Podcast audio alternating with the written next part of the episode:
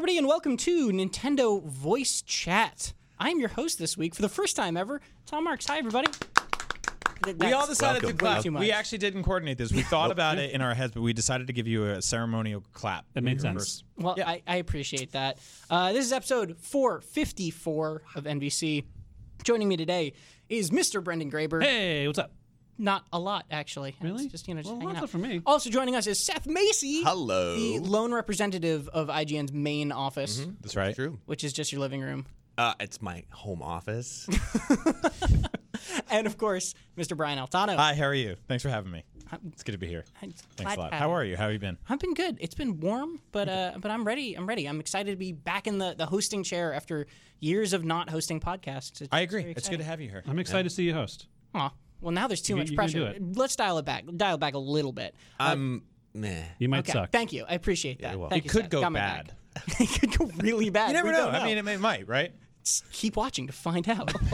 uh, this week we are talking about SteamWorld Quest, Yes. which has finally come out. We put out a review uh, that I wrote earlier this week. Uh, we'll also be talking about uh, Super Smash Bros. Ultimate's update. Specifically, I wanted to dig into the level editor a little bit because we talked a little bit about Joker. We knew a little bit more about that, but last week when we were on the show, we didn't really have a chance to actually use the level editor. Right. Uh, and we're going to talk about Joker a little bit too, but mostly there's some there's some weird things coming out of that level editor, guys.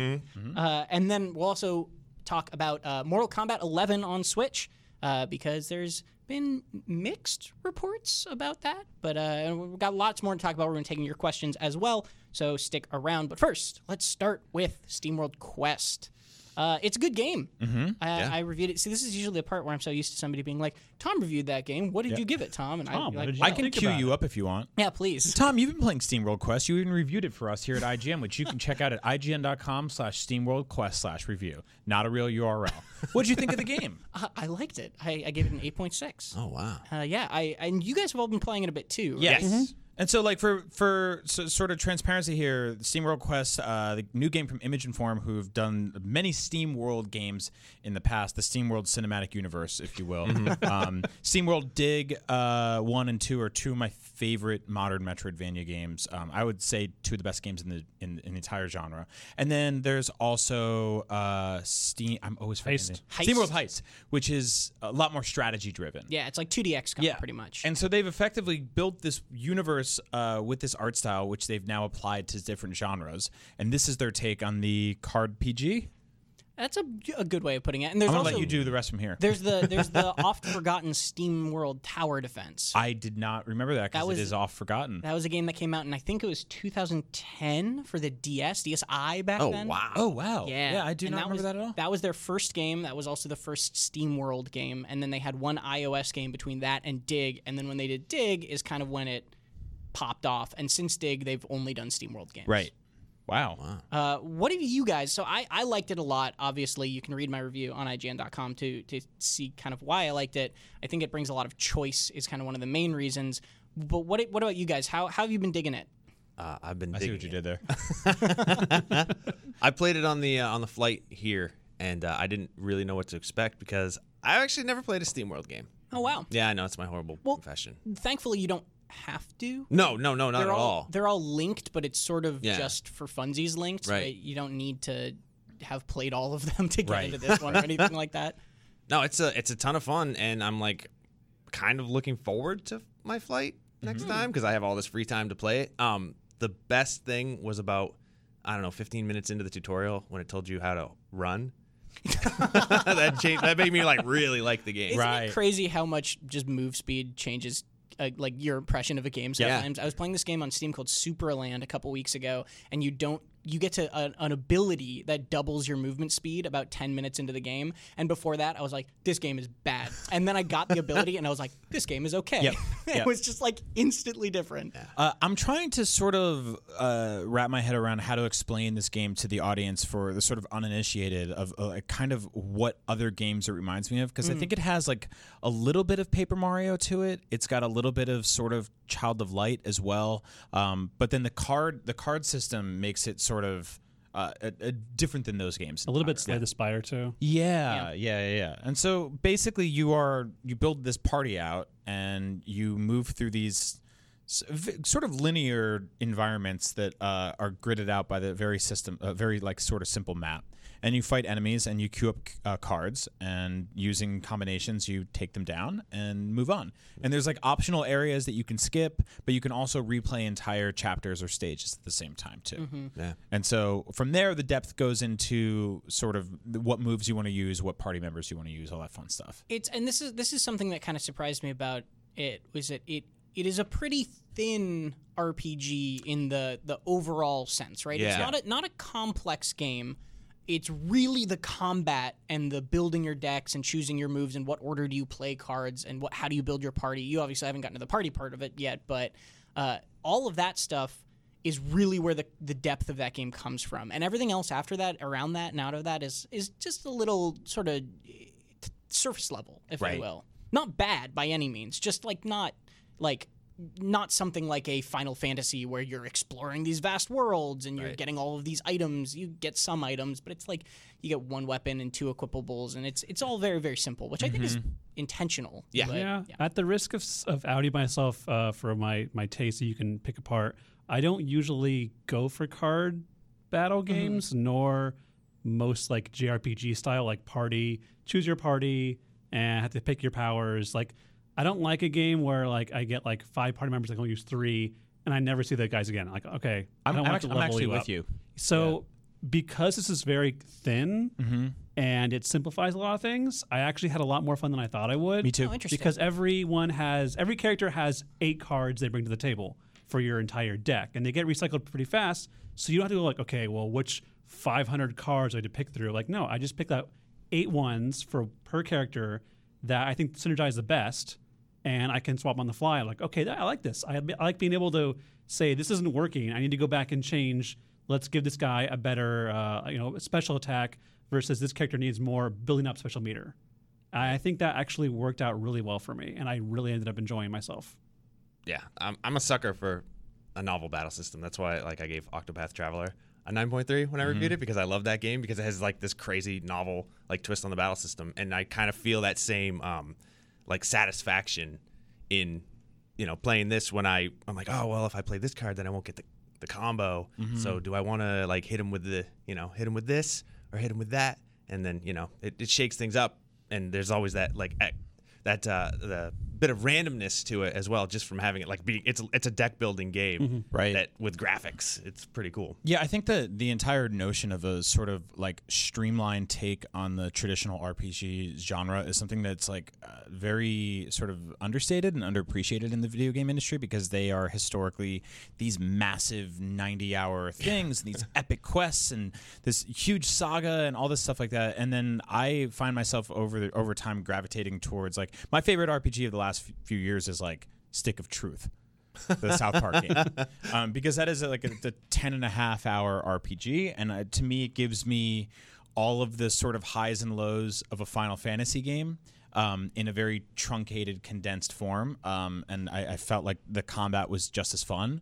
And so, like, I, I sort of got like tinglings of that with this game, where I was sort of like, this is this is a this is a large RPG, like sort of squashed down to something consumable and something that where I don't feel like I am spending hours and hours meandering, and I can sort of focus on like the great parts of this game. The last RPG I played was Persona 5, and it took me 120 hours. This is what I'm talking about. This yeah. one took me 17, and I was like, great. Yeah. And I, I probably could have played it for another 20 and been really happy with it. Like, I wasn't bored of it, but I do agree. I think this is a nice length. It's Mm-hmm. a it's a cool sized game in this day and age for an RPG. yeah. A, a question I wanted to put to you guys is, uh, and one of the things that I see saw a lot in the comments of the review, and also people responding to me on Twitter when I tweeted about the review and all that jazz, uh, was, are you fans of card games generally? And you know, do you think you need to be a card game fan or a fan of something like Slay the Spire in order to enjoy a game like No. this? No, No, no, I, don't think so. I, I yeah, so as I said, I wasn't. So I was kind of preparing for the worst. Right. Like right. uh, I really liked Phantasy Star Online one and two, and then when they came out with three and it was a card battle, like no, this is terrible. Get me out, get out of here. Uh, they did it with like you know Pokemon trading card battle. Like I never got into that either. I, so I, I, was hated Chain of Memories for a similar reason, and I love card games. yeah, like I, I didn't like the prospect, but I think the way that this is so streamlined and it's quick, you aren't going like, okay, let's look at my, my hand for a while. which one do I want? Should I Right. discard? It's just like bam, bam, bam. You're like chain together, together spells. You're swapping things on the fly. If you don't like them anymore, they give you lots of abilities that just kind of like rack up damage, so you don't feel like you're just doing nothing for like five turns. Mm-hmm. I love like the chain abilities, where if you play three cards from one character, they have an added bonus that goes out, and it kind of allows you to experiment and also kind of like change how your character behaves. Like you don't have to have like a mage and a tank and a healer. You can have someone who deals damage and their chain shields everybody up. Right. Mm-hmm. So I don't have to waste time waste time going like, okay, better like raise my attack power for a one whole turn and do nothing. Like I like the speed of this game. Yeah. Yeah. It's got a nice clip. And, you guys aren't uh, you aren't intimidated by something like the deck building because I know that this the deck building screen is and this is not a dig uh, against this game. I'm going to use that joke as many times as I can. Uh, but the deck Till it building runs out of steam. looks it looks a lot like Hearthstone. It's modeled kind of after that UI Yeah. a little bit. I think quite inten- intentionally because it's just it's good UI in general. Uh, but that part wasn't intimidating to you either. I, I I appreciate you already mentioned the fact that it's only eight cards is really helps with that. Yeah. you I do mean, get a lot of cards after a while, and so eventually you're kind of like, I only have eight to choose from. Just do one and one and one, and like you want to go, oh, what about what about that one? I just got that one. So it can be kind of nerve wracking to just get a new card and go, well, do I have room for it in my deck? Should I experiment for a while? But I think you get used to it, and you learn like with which what synergizes with your current loadout and what doesn't. You can just save it for another day. We're like, okay, Right. this isn't working. Let me go back to the drawing board. Uh, I wanted to talk a little bit about the SteamWorld games as a whole too, because we mentioned them earlier. Uh, really quick, Image and Form has just proven that they can make a good game. Yeah. Right? They've made six games. This is their sixth, and every one of them has received at least an 8.0 from IGN. Uh, the or excuse me, except for the iOS game Anthill, which we didn't review, but has like over four stars on the iOS store. It's a very very popular game. Um, they they've just basically every time like even if you're not a huge fan of it, it they're making they make good quality games Yeah. so my question is where do they go from here? Where does the steam world series go from here? So this is wild speculation territory. And it's always rude. I know if the Image and Form guys are listening it's always like all right you did this one. What's next? Come on. I know, but right? these guys like they release a new game every two years. They work at yeah, a fast clip. They're they're very prolific and and uh, they have incredible quality standards as well, which is really cool to see. I'm gonna be that like idiot guy who's just like make the thing that I like the most, um, which I know like as as artists, which they, they have a studio you know composed of people like that. They're probably they probably made Quest because they're like. We've done two dig games in a row. Let's do something kind of new for us. Let's like, you know, flex some different muscles and try out some some new things. And I'm like, that's great. It's very good. I really enjoyed it. Thanks a lot make SteamWorld Dig 3. no, and like I hate to say that cuz like you, the you know, the, they are probably like this is our chance to make to spread our wings and uh, to make all these different genres and I'm like I know and you should.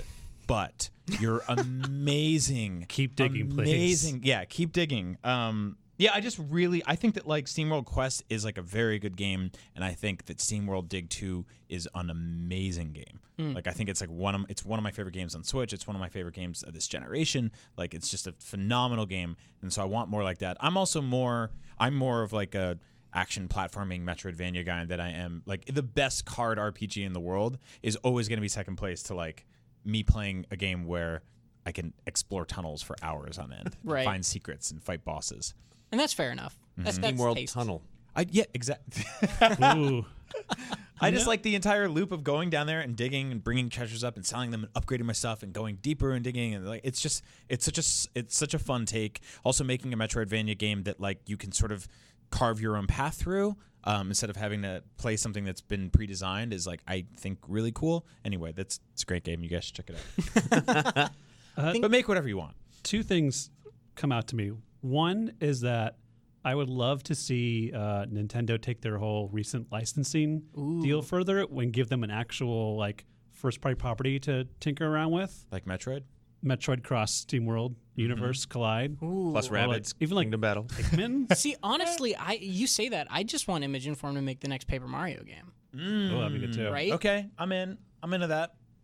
I also like how every game they've done besides one and two for SteamWorld Dig has been like a weird cross combination. They have mm-hmm. Wild West digging Metroidvania. They have Space Pirate XCOM 2D style, and now they have fantasy adventure card battle JRPG. So I want the next one to be another crazy mix that sounds insane but will actually work. So Steam World Cowboy Samus with a shovel,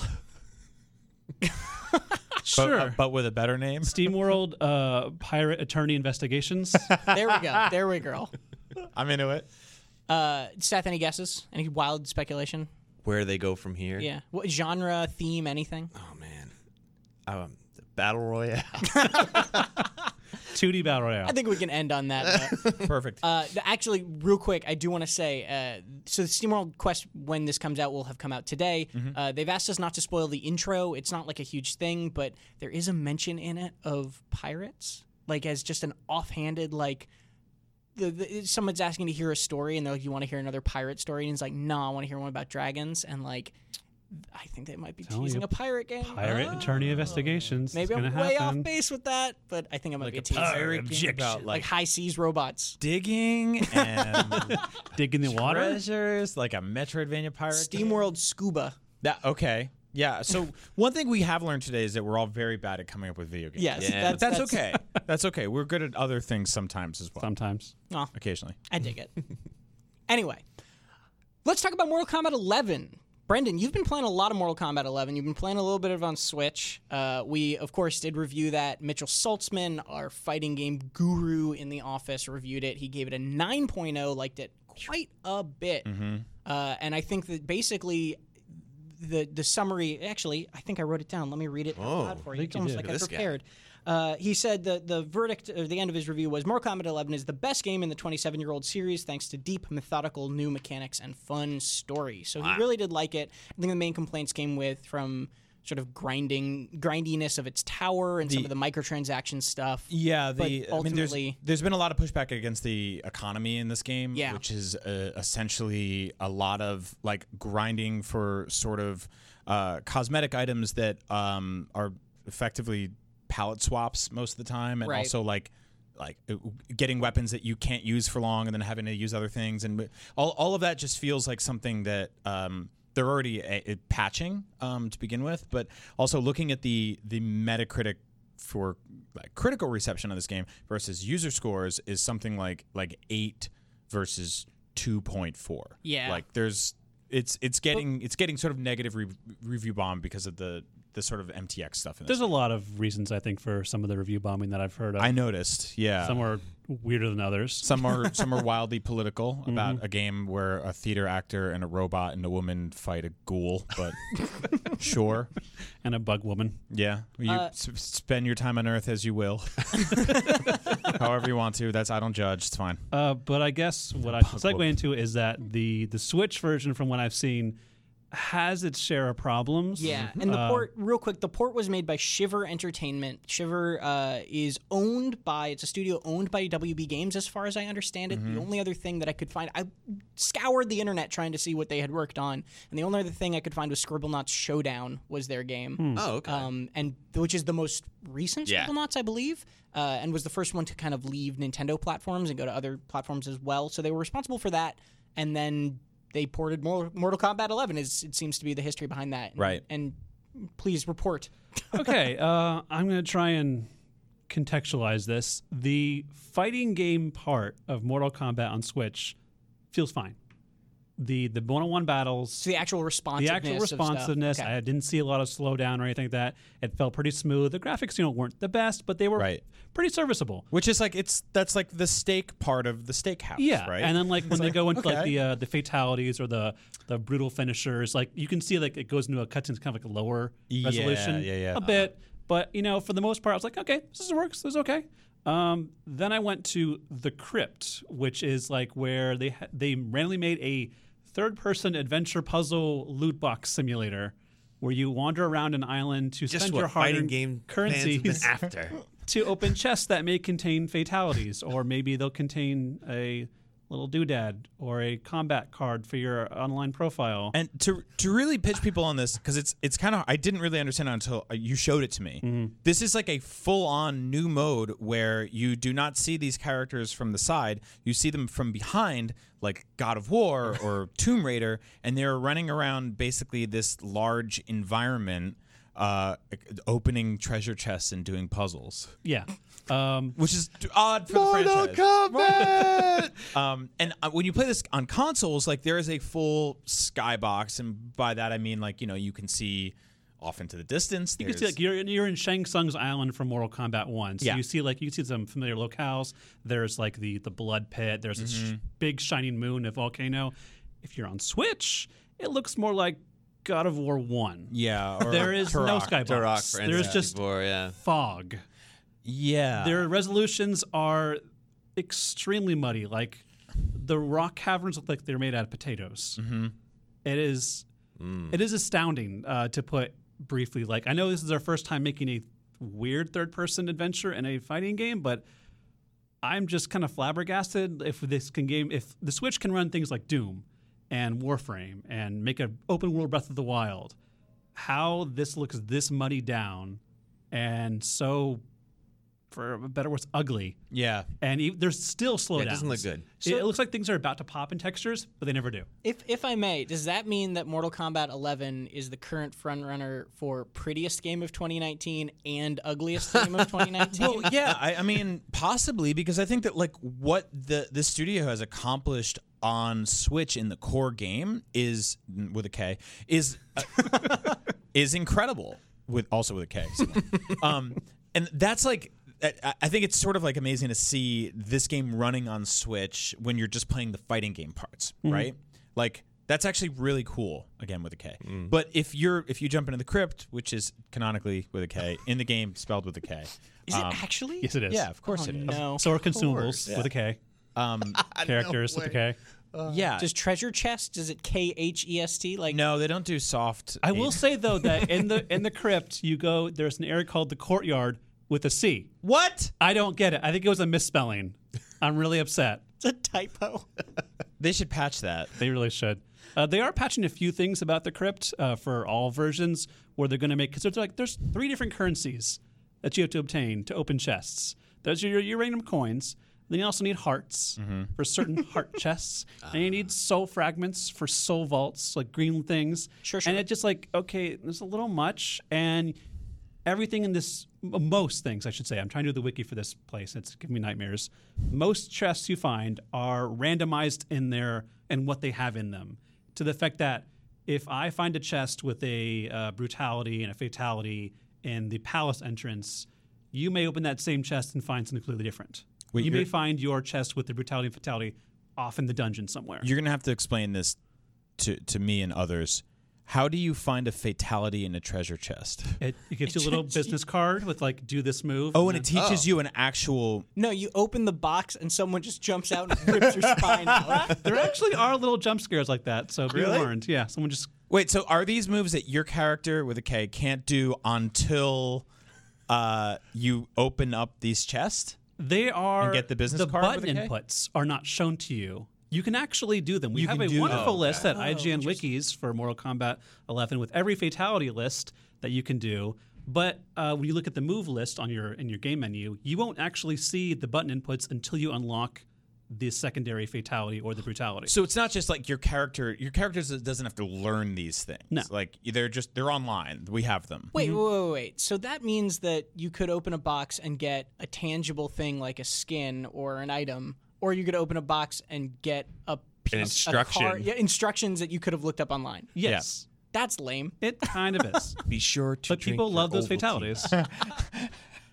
um, but then I guess they're going to uh, hopefully soon patch, you know, how you get the currency for these chests, Right. And maybe clarify better. I think some chests are static, and some chests are not, uh, which is very confusing because you just don't know what you're going to get. And like, it would be nice to be able to say like, oh, I have coins. If I open these chests, I'll probably get a skin. Whereas these chests, I'll probably get this thing. It doesn't tell you that, and it's kind of annoying.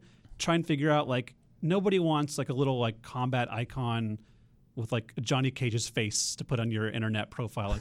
Like, does- do people really want that for when, yourself. when I'm looking for like a brutality or a skin or something like that? Like, I don't Um, one, one more question I had about this is Sure. there's a, a lot of talk about a lot of the modes being sort of tethered to f- kind uh, forced online connection stuff.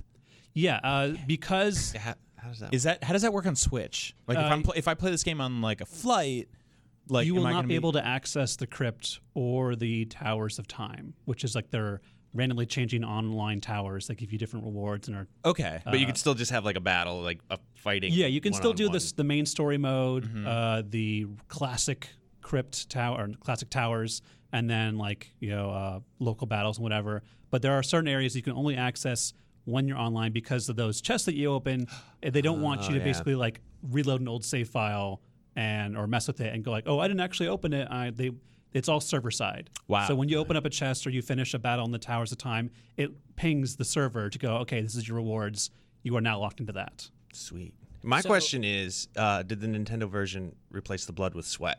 No.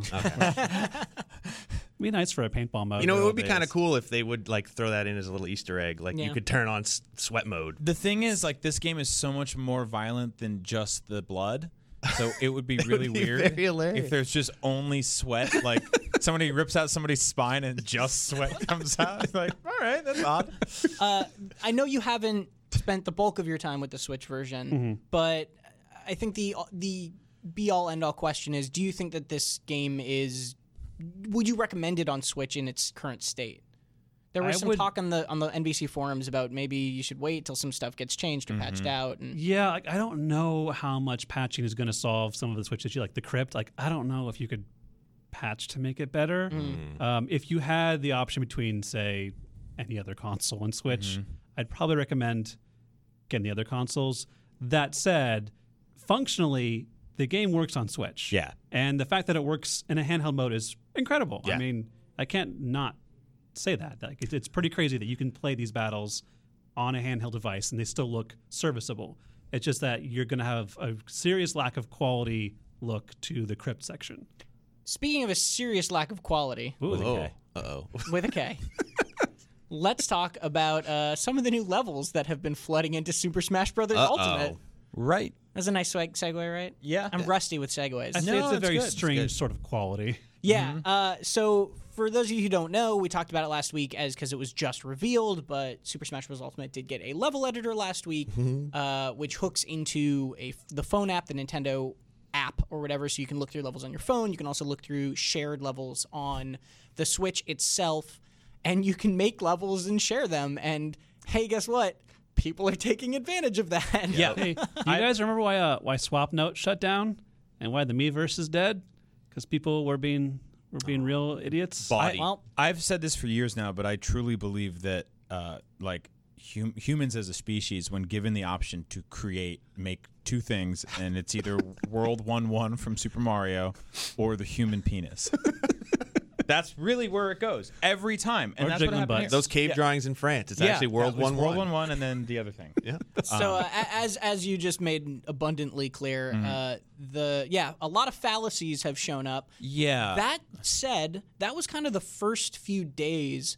I've been checking it occasionally on my phone and on my Switch, just kind of looking through some of the shared levels, and you don't really see that much immediately explicit stuff anymore because there is a report button. You can easily report stuff and and I assume Nintendo is taking action and banning people that are just sort of trolling. There is just a lot of weird stuff on there. Like there's one of one of the most actually the most you get yas right? If you want to yeah something it means you like it. Uh, and then it goes to the top of the stage list. Uh, the most yad thing is a stage that's just a box with the DVD logo bouncing around the screen. You know my favorite That part is about the, the, most liked custom stage on the Super Smash. Bros. You That know is why it's the most liked? The most the best part about that level is that eventually the logo hits the corner exactly. Oh baby. they knew what they were doing. Uh, That's then- really good. I one actually haven't checked in on that app in a while. Yeah, one of, one of the other ones is uh, Kirby. It's Kirby has a gun with a question I'm like mark. Kirby has a knife. There's Kirby with a knife too. There's a lot of inappropriate Waluigi's, Mm, which I know a man after your own heart. I'm a fan. Yeah, It's I mean, I'm, I'm looking at it right now. Um, there's a Pokeball stage, there's a Squidward stage, but then, like you said, there's people are weird. yeah, We just get inside the minds of weird children. Is that a Katamari? Yeah, and it's a Oh. lot of. And, this and one is be- just called June's Food Court, and it's just like it's just like a restaurant from a, a mall food court. That, and then there's Do the Mario, which is like this weird, like quadruple chinned Mario. Just a lot of. I saw weird that there was a good one of uh, of, There's a of Phoenix Ganon- Wright one where he's just pointing. Like, Hell there's a lot of great stuff here. There is. Uh, There was one I saw with Ganondorf, and it's just like uh, he's in the, the the background, and the foreground is his arm and his giant sword, and he just yaws it in circles, and there's flames on one edge. So you're just fighting on a rotating flaming stage with this giant sword. yeah, there's a lot of that too. There's a lot of people recreating Tetris, but blocks are falling that are just on fire. Yeah, and I Things think like what- that. I think what is like sort of inherently uh, driving a, a lot of the sort of humor here, or the uh, nuance or lack thereof, is that this is essentially MS Paint that Yeah. you can fight on. Yeah. Like the, the, the, the way the way these levels look and the way they animate and the way they're they're very crude and the texture work is very crude and people are making amazing things. Yeah. Like not to not to just only sort of highlight the phalluses, weird sentence, but people are making amazing things. Like there are like fully animated stages. There are things that are uh, like incredible drawings. Someone's remade the uh, the intro to uh, 64 with Yeah. the little desk. Oh, yeah, wow. yeah. They And- remade that air, that stage. Yeah, somebody made that's like one of the more popular ones too. Is like the the death stage from '64 is there, or that entire intro is there. Um, people are doing really cool stuff, and that's what I love. The game design inherently, uh, or at least historically, was based on limitations, and then fighting through those limitations to make uh, beautiful art. You know, that's like it's the reason Mario has a mustache is because when he just had a nose and they tried to put a mouth there, it didn't read, so they give him a mustache and he just has one forever. Um, so that's awesome. That's really cool. That said, like people are jumping into this, they're making really crude things. They're clicking a button and they're uploading it, and we all have to look at them on our phones. Yeah. and that's really funny too. The the thing that is tricky to me is that I wish that there was a way to say this is a funny level and then this is a actually good level to fight on. Yeah. I mm. wish there was a distinction between those two because the top list is it's hard to find custom stages where if you're like I want to shake up my roster of like what we're playing on mm-hmm. because 115 or whatever isn't enough. Just not enough. yeah, they're I wish that there was a little bit of a distinction between like, man, this is a really funny stage, and hey, this is actually like someone put a lot of time into this. You're totally right. There's no there's no categories right now, especially when you look through the app. There's basically it's just chaos. It's all just like stuff that looks like it would be a great stage, and then stuff that isn't. There's Um, also, um, sorry, uh, no, no, no. You, you uh, got it. there's there are some stages that aren't really meant to be stages so much as like displays. Yeah. Like someone, uh, some really cool ones I've seen where people will take videos of them doing amazing combos while teleporting through different parts of the stage. And it looks like a Dragon Ball Z fight. Like he smashes them into there. He goes into a portal. He jumps into a portal too. He comes on the top and he hits him downward into another portal and then reappears somewhere else to hit him. And it's like this crazy, like Yep. Rube Goldberg com- combo machine. And it hmm. looks amazing, but it's not practical. It's just Right. cool for that one thing. Yeah. Well, it reminds me of like a lot of the stuff that was like spinning out of Mario Maker, where mm-hmm. people were making like these horrible death traps that weren't necessarily fun to play, but if you got the rhythm of them down, it it made an amazing video. Yeah. Yeah. But like if you sat down to play the level itself, you'd be like, oh, this is not fun.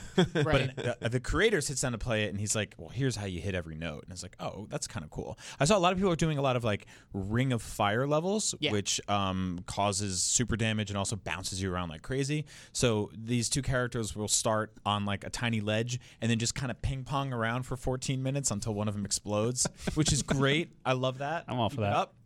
Uh, there's also a quick shout out. I want to say there's a new or a thing that's coming back. Actually, I think it was was it Brawl that had the stage editor or just the Wii U It was version? Brawl. Yeah, yeah. No, wait, can't yeah, remember no, which sorry. No, Wii the U. Wii version. We Whichever the the last stage bad. editor, a thing came up called Smash Get Ball that a couple people are into, which is you build these stages that have basically hoops with warps in them, and you try to like get into the the hoop. It's it's it's a pretty cool thing. So look up Smash Smash Get Ball because you can find some cool stages for that as Yep. well. Sweet. That does bring a good point. Is that the search function I do like? Yeah. Uh, yeah, it could be better, but I do like how they have. You can just search by name. If someone says, "Oh, I made a cool stage for this," or if you want to, if you just want to find stages with like SpongeBob, there you go. There are a lot. There are a lot. there are a lot of SpongeBob stages for some reason, which I'm all for. Yeah, I tweeted out four the other day. Um, one was called Mario pissing, which is saw that one. apparently based on like a, a popular meme video. Yep. Um, it's terrifying because it looks like he's wearing like a glove and he has no shorts on. Another one is Scorcher, which is one of the aforementioned shapes we described earlier. This one shooting something bad. Then there's Abe Lincoln Dies, which is like basically him at. I think he's going to see Castlevania the movie. and then there's potatoes, which is just a big chef and a giant bowl of potatoes, which looks like a pot of gold under a rainbow. Um, I love it. Uh, and so all of just that's really just shows sort of the you know the just the real Just the who knows. Yeah, just I really whatever like- you could get. I really like the animated feature that they had for this, like to ma- have staged objects move around. Yeah. like it just adds so much more flavor than the original stage builder had. Mm-hmm. And I, I, I do want to see the really cool creations that come out, just not so much of the creepy ones. Yeah, I think I think a lot of what's driving all this craziness is that it's a nice suite of features, right? It's a it's a pretty good stage builder, and it's it's cool to see that. Let's move on to some news because there is a lot of news, and I want to get through some of it. Uh, the first thing I want to start with is a Bloomberg report that came out, So exciting. I think just yesterday. Yeah. Uh, part of that report was news that broke earlier, like la- earlier in the week, end of last week, from I think it Mm-hmm. was Fortune, which is that Nintendo is working with Tencent actually to start selling Switches in China. Which is tremendously gigantic. Yeah, that's a huge deal. Well, why, why is it a huge deal? Well, I mean, it's like the largest growing economy in the world, and uh, I believe Nintendo's been trying to get back into China for like years and years and years, and it just was never happening. And now, like, I mean, like, not only is this economically going to be huge for Nintendo, like, this is politically huge for Nintendo as well. Uh, If you look at their their history of sort of trying to delve in this market, it's been really interesting. They specifically made that thing called the IQ. Do you guys know about that? Yes. Yeah, it's it's basically a, like a round N64 controller that had ROMs loaded into it um, to sell a sort of plug and play system to the Chinese market. Uh, in lieu of the fact that piracy is so rampant there, and that selling a traditional console basically meant that they would just like get cut out of all the game sales, and so this thing circumvented that. By Yeah, and it was having games like- licensed to a Chinese company. yeah, yeah, and it had stuff like Mario 64 on it and a couple of other oh, games. right. We Right. talked about that on the show like a year or two. Yeah, Yeah, it's a super interesting sort of relic, uh, and you maybe can dig one up on eBay or something like that. Um, but it, it's a it's a tough market to crack into because uh, they're- they sort of have much more uh, lax approach to purchasing things legally, for lack of a better term. And it's important to note, uh, I think their stock rose like 13% Oh, when yeah. they made this announcement. But it's important to note this hasn't happened yet. This has Yeah. not been approved yet. It's still going through regulation stuff. Uh, apparently, according to the Bloomberg report, industry analysts expect it to go through and start being sold in China by the end of the year. But that's not 100% yet. So we'll still have to see if it maybe gets caught up in something or just goes through. Isn't it wild to think that they don't sell the thing that's made in the country it's made in Yep. in the country? When you put it like that, yeah. uh, the other part of this Bloomberg report that's kind of the bigger immediate news is uh, kind of further sources uh, talking about the new models of Switch that might be coming. And I'm just going to read this quote out from Bloomberg. Uh, you should go to their site and check out the whole story. Uh, but they say growth in the current period will get a boost from the launch of a new, cheaper version of the Switch, according to two people people familiar with the matter who requested anonymity to discuss private plans, which is stuff we've been hearing already, right? Right, yeah. Like we've heard that rumor already. We're we're hearing it a lot yes. to the point where it's like kind of you can't ignore it anymore. Yeah, and the new bit of the nugget of new info here is the new device will likely be launched by the end of June, Which according is to one of the people. crazy. Yep. It's let two months away. I thought I Yeah. misheard. I was like, oh, when we were talking about it this morning, I was like, oh, they must mean it's going to be announced officially Yeah. in June. Yeah. They're so just going to airdrop into the E3 Coliseum. by, the, by the end of June could mean an E3 announcement with a release within a couple weeks. Yep. We don't. It could mean it comes out at E3. We don't Yeah. really know. Um, by the time like this show goes out, uh, Nintendo is going to have its fiscal earnings like call, which is whatever Yes. time. So like they might just be like, oh, by the way, good news, stockholders, we're making a new Switch. Yeah, I mean, I, I could see why they would sort of downplay an announcement like that in the meantime because it's uh, sort of sacrificial to anybody on the fence for buying a Switch right now. Right. Yeah. And that's always the sort of ebb and flow of the games industry and you know, launching mid mid generation revisions and such because you put yourself at a risk of saying like, well, we could get three hundred dollars out of somebody today, Yeah. Right. Or we could have these rumors permeate where somebody goes, I'm going to wait until June, I'm going to wait until July, I'm going to wait until August, I'm going to wait until Christmas till a price drop, and ultimately, video games are a business, and Yeah. Nintendo wants to sell Switches. so- What's kind of crazy is that uh, the Nintendo Switch is still like if you go to the best selling computer or video game stuff, the non-discounted vanilla Nintendo Switch is the top selling like video game console. Period. Yeah. Like and no reduction in price at three hundred dollars. People are still like, yes, give it to me. You Yep. mean like currently? Like currently, Yeah. right now. So there's not even like, I, if there's a cheaper one, it's gonna sell like even more Right. million billion. Uh, and again, these are just sources from people who know, and they're not confirmed. But like Brian said, it's gotten a lot of sources. a lot of Yeah, different sources yeah. from a lot of different places and a lot of different people. It's starting to feel more and more like it's going to be a thing. And I think one of the things we keep hearing is that it, this this there's that sort of split rumor of like there's two new SKUs and one of them is the sort of like simplified Switch Mini or whatever, Right. Switch Lite, Switch then- 2DS. Yeah, Swear, if they call it the new Nintendo Switch, I will destroy something. get ready to destroy something. that seems on brand for them. Um, yeah, I, I imagine it's going to be the branding will be confusing. Yep. Like that's they they have been they they are a whimsical toy company that is also hell bent on driving GameStop employees insane. so, if I may, the end of that Bloomberg paragraph actually goes on to say the existing Switch will receive a modest upgrade this year, though a more powerful version is not in the works, the people said, their sources said. So, we talked previously on NVC about this idea that, you know, what if they do a new 3DS version of the Switch and then it splits of like, oh, it's got more powerful hardware, so some games can't take advantage of it and others do, and how do you communicate that? This report is essentially saying that's not the case. Yeah. They're going to be doing this cheaper Switch, whatever it is, and then just the normal Switch, but with maybe some sort of little upgrade here now and with there. 64 gigabytes of Right, internal like, storage. Like it could be something as simple as Yeah. that, Yeah. right? It maybe we should change our expectations from being these yeah, two actually, different branches. I was just joking around, but that i- entirely possible. Like now with 256 gig, because It could be the price as of that, that yeah. has come down enormously. Do you mean like a like internal memory? Yeah, or like internal an memory or like yeah, Because an SD card, I mean, uh, SD cards, 400 gig SD cards are dropped down at $65 Yep. there, which is crazy because they were they were three or four times that when the Switch first launched. Yep. And Yeah, I remember being like, should I get one of these? And I'm glad I waited. I, you know, moved stuff around in the fridge, as they say, on my card for a while.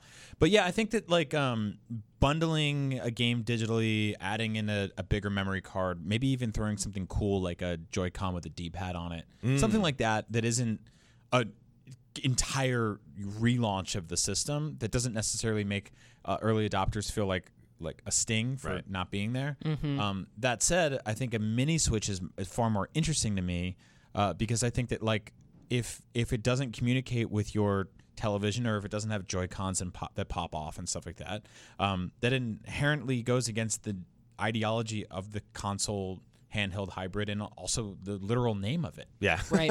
right? The I mean, Nintendo stay. yeah, right? Like I really truly believe that there will The be a Go smaller, more rugged Switch. You'll still be able to play it on TV. It'll be aimed sort of like the 2DS was to kids, and they're going to throw Pokemon in there because Right. there's going to be a lot of people buying Switch for the first time Yep. for their kids. And who wants to spend $300 if you have two kids like I do Mm-hmm. on two different Switches so the kids can have their shield and their sword? It's it's interesting to say. it's true. It's That is interesting true. you say Pokemon. Uh, a question from the Facebook NVC forum group. Uh, Stephen Alfieri asks, "Do you think the Pocket version of the Switch, or whatever it's going to be, uh, will coincide with an Animal Crossing launch on Switch?" And so Yeah, the those, Pocket those version are, will have Animal Crossing Pocket. that's that's the theory, right? Or that's that's come up a couple times, and we have no sources or any reason to think this beyond speculation. But like the idea that they would bundle it with a Pokemon or an Animal Crossing seems like it would just makes sense. It, it it's like hard to understate how large that fan base of Animal Crossing transcends the traditional core gamer metric. Like the amount of people, uh, even with the with the new 3DS and the swappable faceplates and all that kind of stuff, that that is a that is a gigantic system selling franchise. And I think a lot of like core gamers, hardcore gamers, they're just like they kind of look at it and they're like, "Oh, it's not really for me. I don't really get it," which is fine. You're missing out on one of the best video game franchises of all time, and building a house and getting your own bed and such, and making friends with the animals in town. Get a Paying lava debts. lamp. Yeah, Getting extorted. It's a great debt chopping down simulator. the trees, going to people's town and trading coconuts is a blast. Stung by um, bees. Getting stung by bees is a really good thing. Kicking You- chickens out of your town because they don't belong there. Games are great, you guys. You really. Falling in holes. I get it. There's no there's no guns yet, but it's a great franchise. they Um, added one to Kirby. Who yeah, knows? but no, this is one of those like big and Pokemon steals all the thunder, right? Because there's like toys and there's movies and there's all this other stuff. But Animal Crossing is a tremendously large franchise, and I, it transcends core gamers. And I think it's a system seller. And I think pairing that with a Switch Mini or something that's sort of just like here's here's how you can play the new Animal Crossing game without spending three hundred dollars is huge. Yeah.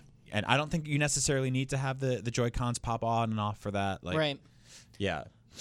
We uh, there's not not a huge amount of other news. I wanted to run, run through some smaller things. Uh, Starlink Battle for Atlas is getting its new Star Fox DLC on April 30th. That finally got a release date. Uh, it'll be twelve dollars. It's going to add Slippy, Peppy, and Falco as playable that Poor characters. game. That's a great game. It's, It's always on game. sale. I Yeah. highly recommend everyone pick it up. yeah, Yeah, you so- can get the physical version for that game for Twenty five bucks. yeah, 'Cause they're- sometimes even less. It's It 'cause was they're not 19 making the other with day. Arwings and You could get a Yeah. new Switch with the with an accessory and the Starlink Battle uh, Star Fox starter set for three hundred nine dollars two days ago. wow. So nine dollars basically, you got this like really super fun game with an incredible little collectible. Yeah, so if that DLC sounds expensive, that DLC digitally is probably more money than physically the game will be if Yeah. you check those places. Yeah. So like buying them all at the same time is a great deal and probably the closest you're going to get to getting a really truly awesome Star Fox game for a while. yeah, Uh, another thing that's very small, Doraemon Story of Seasons was announced for the West. It's coming this autumn. If you guys don't know, Story of Seasons is what Harvest Moon became.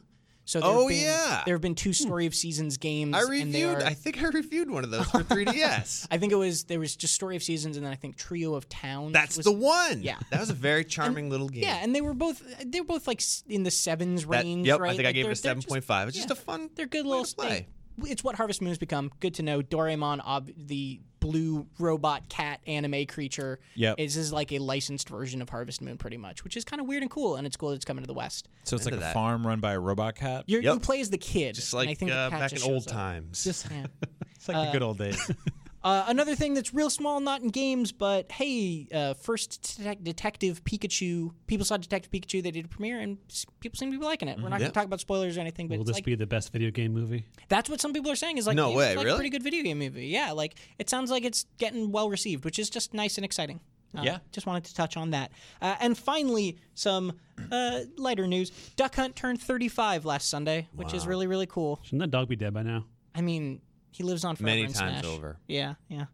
Uh, also, as uh, Seth alluded to uh, earlier, there's a Nintendo fiscal year end of the year call tonight after Yes. we're recording this on Wednesday. So that was on Wen- on Wednesday night, and then also whatever P5S Persona 5S is is getting revealed Thursday morning. So right before the podcast goes up. right. But good news, uh, we're actually going to cut right now to me and you guys aren't. Stay here. Oh. But we're going to do, me and Casey are going to do a little pickup and talk about what gets announced because now that we know Nintendo's going to scoop us, we can prep for it and Oh, cool. actually prepare. So we're going to be right back to talk about those things and then we'll be back in the past. So don't go. Hello, everybody. Tom and Zach from the future here, back from the past. Tom, not Casey. Uh, I lied. I forgot to mention earlier in the show. Casey's just really busy with stuff, so I was taking over for hosting, and again is really busy with stuff, so Zach is taking over for the the pickup we're doing. We don't Correct. usually do these because we always get scooped on something. I think There's moving forward, news. I, I I don't know why we haven't considered this before, but I think we should always hold five minutes the morning after we record for Nintendo News because it always seems to be the case that we miss something huge. Um, we we you joked about it yesterday in the episode, but yeah, we did. We missed a couple of things that we wanted to talk about. So go ahead. Well, yesterday too, I was like, they're not going to scoop us this time, and then there was like stuff we weren't expecting that came out anyway. So- Hubris, my dude. Let's get into that because we don't Yeah. have much time, and I want to just dig into it. The first thing that came out, literally five minutes after we hit the record button on the show, was uh, Super Mario Maker 2 got Mm-hmm. Yes. a release date. It's uh, June 28th. Correct. That's exciting. It's Yeah.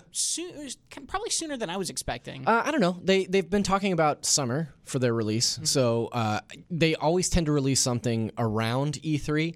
Uh, you know, 2017 it was Splatoon 2 came out just before or just after E3. I can't remember which, um, but it, it kind of makes sense to me that they would have something. That means that they'll show a pretty extensive build at E3. Yeah. Let people go hands on, um, and that I don't think that that will be their big showcase piece, but similar to the way that that. Um, Smash Brothers was their big game last year, and then Pokemon Let's Go was kind of their secondary thing, and had you know a bunch of kiosks set up on the show floor and stuff. Right. Like I think there will be some game that will be there as their big thing, and then probably Mario Maker Two as like their second.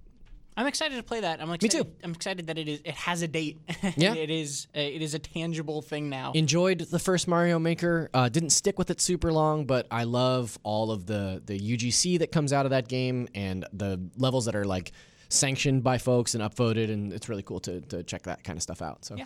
An- another thing that came up uh, is Mario Kart Tour has a beta, or is going to have a beta, and it has signups for if you're in the U.S. or Japan on an Android phone. Android. Yeah, you can go to MarioKartTour.com and sign up for the beta. The beta actually will run from May 22nd to June 4th, which kind of gives us an indication of maybe it's coming in June. That'd be cool. Full game. Yeah. Uh, we'll have to see. But again, another thing that I'm glad has a date, and or at least we're getting a more tangible sort of uh, feeling of. Uh, this stuff came out ahead of Nintendo's year-end earning calls, which there was less news than we were expecting to come out of. the The main thing was we heard that the Switch has now surpassed the N64 in total lifetime sales, Wonderful. which is crazy to That think is crazy. about. Yeah. Uh, and the other thing is, uh, anybody who's listening to the show would have just heard me be like, maybe they're going to show that little Switch, like the cheaper Switch at E3. They straight up said, we're not showing hardware at E3. Yeah. And that doesn't mean that they're not showing hardware before or after E3. Correct. It just means that they're not going to, that's not going to be the focus of their show. They're not going to be showing that stuff. So if we do get a cheaper Switch or some sort of redesign, it's probably going to be something standalone from that. Yeah, I mean the the redesign itself is is big news, but I'm not even sure that it warrants like a direct. You know what I mean? Like to me, that's that's a press release. Like, hey, congratulations! Now there are two new versions of the Switch. One does this, and one does this. If the Switch Pro, as people are kind of ref- referring to it now, is something that is crazy powerful, like much more powerful, which I don't think it will be. Yeah. Um, then maybe I can see a, a bit more marketing push behind it. But as of right now, it seems to me like they'll probably issue, you know, e- either a very short like tour video or uh, like a press release because I don't necessarily think that it's going to be like a big to do. And that's something that we talked about too, because the Bloomberg report, one of the, the sources said that it would be a modest upgrade, or whatever that is. And I think th- I think it's probably right. just It a faster chipset and a better battery life, and yeah, Or we were talking too. Seth Seth was saying, what if it's just like a bigger hard, like a memory card, right? that'd be cool too. Yeah, just like an internal simple. memory. Yeah, that'd be yeah. Uh, the final piece of news that's going to break everyone's heart uh, Persona 5S was officially revealed. Whoa, man.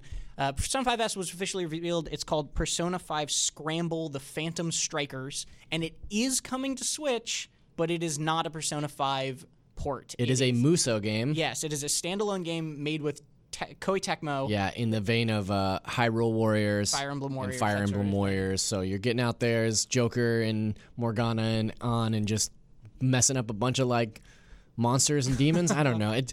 I'm not a Musou guy. There are plenty of people out there that love these games and play them all religiously, and that's great. But I think Tom probably said it best this morning when he said that it would have been less offensive if they would have just come out and said that Persona 5 is not coming to Switch than to have all this build up and then be like, actually, it's this game that nobody asked for. So Yeah.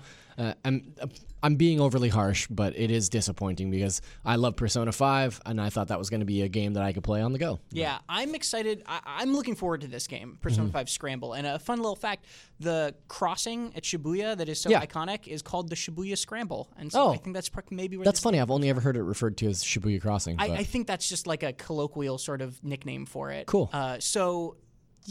I'm looking forward to this, Yeah. but I agree it's a little disappointing. And furthermore, I think this kind of is the nail in the coffin. I think that we're not gonna get Persona 5 on Switch. yeah, I think you're probably right. I think if we do, it will be years away, and it will be that they just started going. Oh man, people seem to really like. I mean, that. it's it was always a long shot because mainstay Persona entries have always been Sony properties. Yeah. like not necessarily even even first party or third party like relationship wise, but it's always been a case of like Sony has put money behind those Mm-hmm. those games and those have come relatively exclusively to PlayStation platforms. And as Jonathan said, beyond Joker being in Smash, pretty much all of the oh maybe it's going to come to Switch just came from people being like I hope it comes to Switch, Exactly. right? Like there wasn't some sort of substantiated uh, sources from multiple Right. people like the way that we have with the hardware for the Switch. Right. So it's disappointing. I think it probably means don't hold your breath for Persona 5 on Switch overall, um, which also means that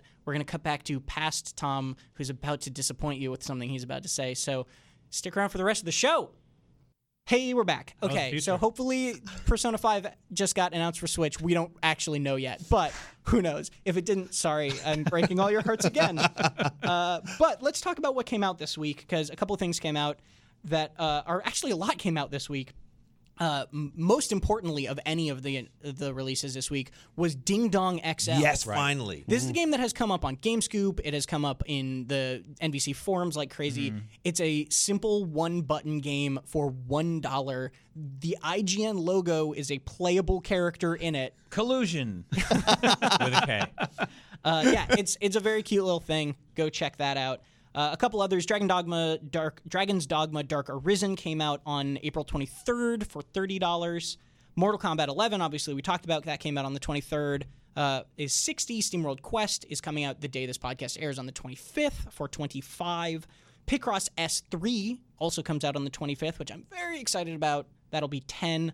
And then the day after, uh, on Friday, Box Boy and Box Girl on April 26th for $10 as Very well. Very excited for that. Yeah. Uh, there's a demo for that game out right now if you guys haven't checked it. Yeah. And uh, another kind of honorable mention of a release, which we're not going to have time to play. I'm sorry we can't talk about it today, but uh, the Mario Odyssey and Breath of the Wild VR updates are also coming out on the 25th.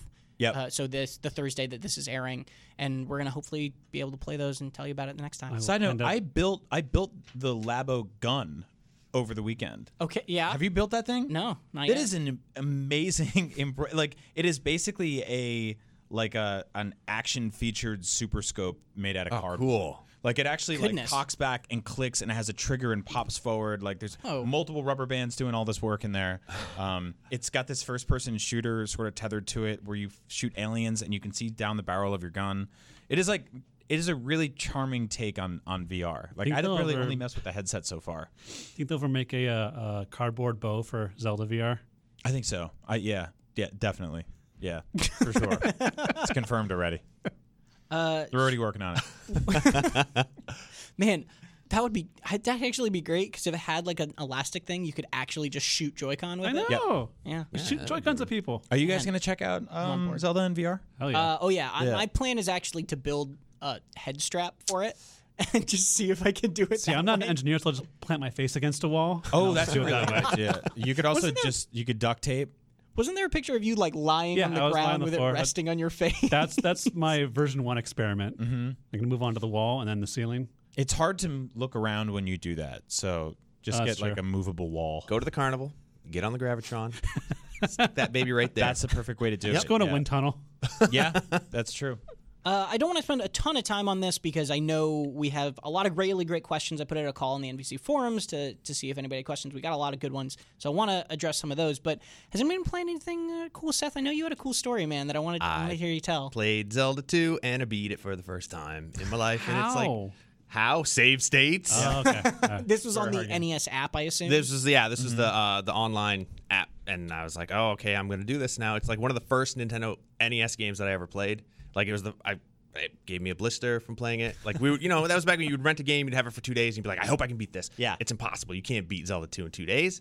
Nobody can. Well, that's not true. Somebody can. Somebody, not me. And I use save states, and I me. beat it, and I like I let out like a guttural scream, like "Blah, yes!" When I finally when I finally beat that game, and I wouldn't have done it if it had not been for save states because it's very hard and it's kind of frustrating because it's very old school. When you die, you go all the way back to the beginning. You have to walk all through the whole map, and all the bad guys throw rocks at you. And Ganon laughs at you. And- "Bonk, bonk, bonk, bonk, bonk." It's it's it's very Ganon demeaning. returns. yeah, Uh, yeah, I think like I, that's, I actually really love that game. I always have. Um, it's uh very different than the other Zelda games. Oh, yeah. not, not only because it's like an a side scrolling. It's it's almost sort of got this like Sekiro element to it where you're Which you're, is- yeah. you're parrying and blocking and all this other crazy stuff. But also like it is um uh, sort of distinctly obtuse in a lot of ways. There's Oh a lot God, of yeah. misdirection in that game. There's a lot of very sprawling temples that have dead ends and uh, the entire uh, sort of like Death Mountain area in that game is a, worst. is a hell labyrinth, and there's one specific way through it, which is I Yep. think basically just sticking to all the right. Yep. Yeah, and so if you don't, Spoilers. yeah, I know. Sorry. It's no, no, no, 40 no. That's a old. tip. It- it- it's a good tip. That's a cheat code. Check out the IGN wikis. Um, if you go if you go left or down or anything like that, you just die a thousand Yeah. times, and Yep. like these ghoul, like just awful monsters and lizard men kill you. Yeah. and- This was That's- a game that's made really- for Nintendo hotlines. yeah. Yes. That's oh like- my god. Yeah. That's like putting uh, a like a, a test, like a Scantron test, where every answer is B. Where you're like going right, surely it can't be right again. You go down, you die. You're like, ah, I guess it was. You go right, and you're like, can't be right again, Yeah. can it? At a certain point. It's also like everyone in this game, every human NPC feels cursed, Mm-hmm. and they all can only speak to you in the amount of text it can fit in one box. So they're always just like, "Shoe is good," Yeah. and someone is like, "Bat is poison for health," and you're like, "I don't know what you're talking about." I am Palace out of to your the mind. corner of rock. Yeah, that's where I am error came Yep. from. Because it's just you meet this man in the forest who's just like, I am error, and you're like, Are you okay? like, did you eat your dog? Like, where, what do you do here? What's going on? Um, it's a really weird. It's almost scary too. It is. It Like, is. Scared like the hell out of me as a kid. Yeah. yeah. There's there's like it's a very creepy game. Um, it's the first time you fight Shadow Link, I believe. It has like RPG elements. Yeah. You have to level up, and it is Level up magic. ruthless. Yeah, I suggest anybody playing this game for the first time, you have to grind a lot at the beginning. Yep. Um, and there's like specific ways to do that, but like get None of them are fun. exactly. Um, grind a lot and then up up up all your health. Uh, do everything you can, up your attack, all that fun stuff, and Mm-hmm. and then and then go beat beat some dungeons and temples. And Mm-hmm. get a wiki, use save states, Get whatever mad. gotta do, get through it. Yeah, use the save states. There's nothing wrong with that. You cheated yourself. No, I did not. I am rewarded by beating it. Sad that you can't tell the difference. Uh, does anybody else play anything notable that they want to shout out? I was Um, really into Katana Zero, but uh, Oh yeah, me too. that game's real fun. Yep. Go check that out if you haven't. I've been replaying uh, Shadows of Valentia on the 3DS Fire Emblem game. Oh, cool. Uh, just because I'm preparing for the next Fire Emblem game, finally get back to consoles. Yeah. And I actually heard uh, from Famitsu that they're bringing back some uh, certain features like the Mila's Turnwheel that lets you rewind time when you made a mistake instead of having to just restart the entire chapter, which we all love saying like, "Oh, I'm going to reset as soon as someone dies," but that can sometimes take a lot of time. Yeah. So having that little oopsie mistake just like once or twice. I like bad. that. You don't That- have to adhere to it if you don't want That's to. what scared me about. I've never really gotten into that series because I'm always like, oh, it's just too too anxiety inducing. Mm-hmm. I spent like a week in Radiant Dawn on one chapter because I kept dying at the end. I'm just like, why, one person died. Like, nope, restart, doing it again. Yeah, I, I appreciate that. I, I think that I like a lot how brutal Fire Emblem is because that, that permadeath really makes you care about your characters and makes you not want to just rush into battle. I think that's Right. really, really important. But just that little bit of forgiveness is Mm-hmm. Yeah, I don't think having so like helpful. two or three little tries is not going to diminish the intensity of I have to not yeah, get people killed. exactly. Uh, one thing I'll, I really men- really quick mention because the embargo for this actually just went up before this airs. Uh, I played Box Boy and Box Girl. Mm-hmm. Uh, I've been playing that on my Switch, and I'm liking it, but I'm maybe not overly in love I'm with liking it. it. Yeah, uh, I, I I think it's a really fun game. Granted, I didn't really play the other Box Boy games, but uh, So you you're not caught up on the, on the the plot, story. Box Box Cinematic Universe. all I know is that Peer Peer was always talking about how it's always black and white. And uh, this game literally starts with everything green and blue and lovely, and then a meteor hits and it all turns to black, and you're like, "Wha- "Where'd the green go?" Yeah, the Russo brothers said this was the beginning of Phase Four. no, um, Uh, I- yeah, I, I like it. It just feels it feels very easy so far. And one of the things how's Sam, the co-op stuff? the co-op stuff's actually really really cool. It breaks the game entirely. Fun. because you can do things spoilers but you can do things where if you need to get across a gap let's say uh, you can have one person extend out blocks but not let go of the button and then have somebody climb across the gap and then they pull the blocks back in and then the other person extends for you and you get across and you haven't used any blocks in the way the game calculates it. So me and my girlfriend have been playing and it'll be like the best medal that you can get on a level will be like use less than 40 blocks can you do that? And we'll get like 19 because Oh. we use this just exploit that it doesn't feel like the game planned for Yeah, yeah, yeah. so it feels pretty simple and easy to me but sam and peer were both saying that box boy games usually start that way and then get really really fun and challenging and hard as you get deeper into them so i'm not very far uh, i like it it seems very well put together and i it feels pretty fully featured, which I'm happy about. But I, I need to play more of it before I'm overly sold. But it's my kind of game, so I'm gonna play more of it. uh, let's take some questions. All right. Part of question block. All right. Uh, the first one, I'm, I'm really glad this was asked. Uh, Jack Windsor asked if Brian is with you, can he do his Peer impression again? Hello. so Peer told me that he was watching the episode where you did the hello, or he's listening to it in his car, and he thought he put on the wrong episode because he thought it was himself, which is maybe the best compliment you could get on that. Uh, another question, Lon or Lan from Montreal says, "Hello NVC. Let's say you were given the opportunity to revive a Nintendo franchise. Uh, what would it be? But there's a twist. To revive this franchise, you have to sacrifice and kill another franchise. What is wrong with these ultimatum questions Yeah. we keep getting about these wizards and death? That said, what franchise would you bury to bring back another? And he says, "Br- uh, been a follower of NVC since the very first day it existed. Keep up the awesome work. Thank you very What's, much. I'm trying to think about some like long dormant Nintendo. Oh, okay. I actually have a good one. I would kill Fire Emblem because I don't care about it to bring Whoa. back Punch Out. Yeah. Ooh, I'm with Brian. I couldn't live with that. Sorry, no. That's all right. Yeah, I've already I'd made the call. kill, The wizard's uh, already here. He's done. He's done the damage. done his damage. yeah. I'd kill. Um, I'd bring back. I- Does Banjo Kazooie count as a Nintendo? nope. Then I'm out. I don't have anything. What about uh? Kill them all. What? That was it. That's all you had? Yeah, I- that's- That was, Banjo-Kazooie? that was my in my in my pocket. That was the only one I prepped. Oh. Well, how about I don't know, Clue Bring, Clue Land? or bring something. back Balloon Fight. Yeah, I agree with that. I know it's not only just Nintendo, but I remember having good memories of playing uh, Gauntlet Legends on GameCube. I want another Gauntlet game. Yeah, me too. Okay, here here's mine. I'd kill modern Yoshi bring, games to bring back Yoshi's Island Yoshi games. I could live with that. I would kill the like super casual Yoshi game to bring back like the hardcore platformer that was Super Mario World 2. Right. Because those I'm games, those early games, I think were way more like I, I really like the the Yoshi games. I reviewed Crafted World, right? But man, I I really do miss the challenging platforming of those early ones, Yeah, I agree. or that early one, I guess I should say. Uh, all right, another question. This is a longer one. Alex asks, uh, "Thank you for all your hard work you put in week after week to produce such a great, informative, and fun show. For some background, I am an active duty submarine officer in the U.S. Navy, having been on many underways for weeks uh, at a time and a six-month deployment." Uh, one of the things that my watch team loved to do after standing an eight-hour watch was take a little time to relax and play some Nintendo games together. Mario Kart 8 and Super Smash Bros. being the most popular on my boat. What about Steel Diver? Good point. With the announcement of Google Stadia, Ubisoft CEO Yves Guillemot predicting that the next console generation will be the last, and even Nintendo streaming Resident Evil 7 on Switch in Japan, I'm concerned with that the potential for a streaming-only future might mean for my fellow subma- submariners uh, and armed forces for armed forces service members stationed overseas in combat zones and underdeveloped countries. Uh, I don't see internet service providers chomping at the bit to provide a great wireless connection underwater anytime soon. Do you think Nintendo will go to streaming only route anytime soon with future consoles, or will they continue to provide local downloadable options far into the future for those on the go? Thanks, and keep up the great work. This is a really good question. It is. Yeah. No, I don't think str- we're never going to have an all streaming future.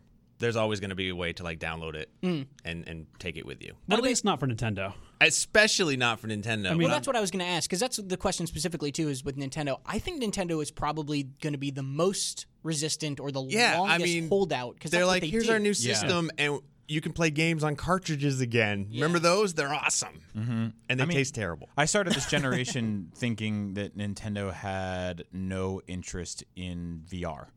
I was like, that, that- there's no reason for them to touch this. That won't happen this generation. at Right. all. And here we are. So uh, you never say never, right? But um, I do agree with you guys that I, I think it'll be a very, very long time.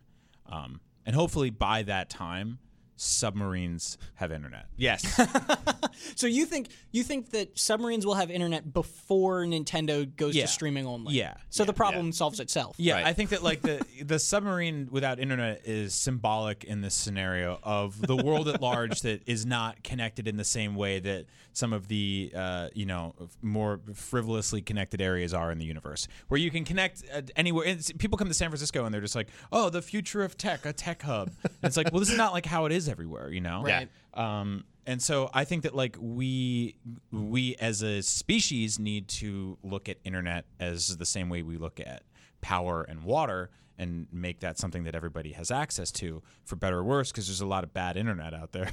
um, and that's that's something we should fix globally and I think with that all of the other things will come will come next. I don't think it'll we won't get into a situation where it's like an all streaming future is here but you can't all stream everywhere, you know? I think that like also, I think he needs to, you know, twist some arms up top and get some internet. On, yeah. on Rise up the ranks. Yeah, I don't Get an the ad the admiral who was known for bringing internet to the America's Internet submarine. of the sea. I'm not sure if that's an allocation problem, guys. There's What one you mean? problem I'm thinking of, uh, like watching one of those old like submarine war movies. Like, okay, everyone needs to be quiet. Yep.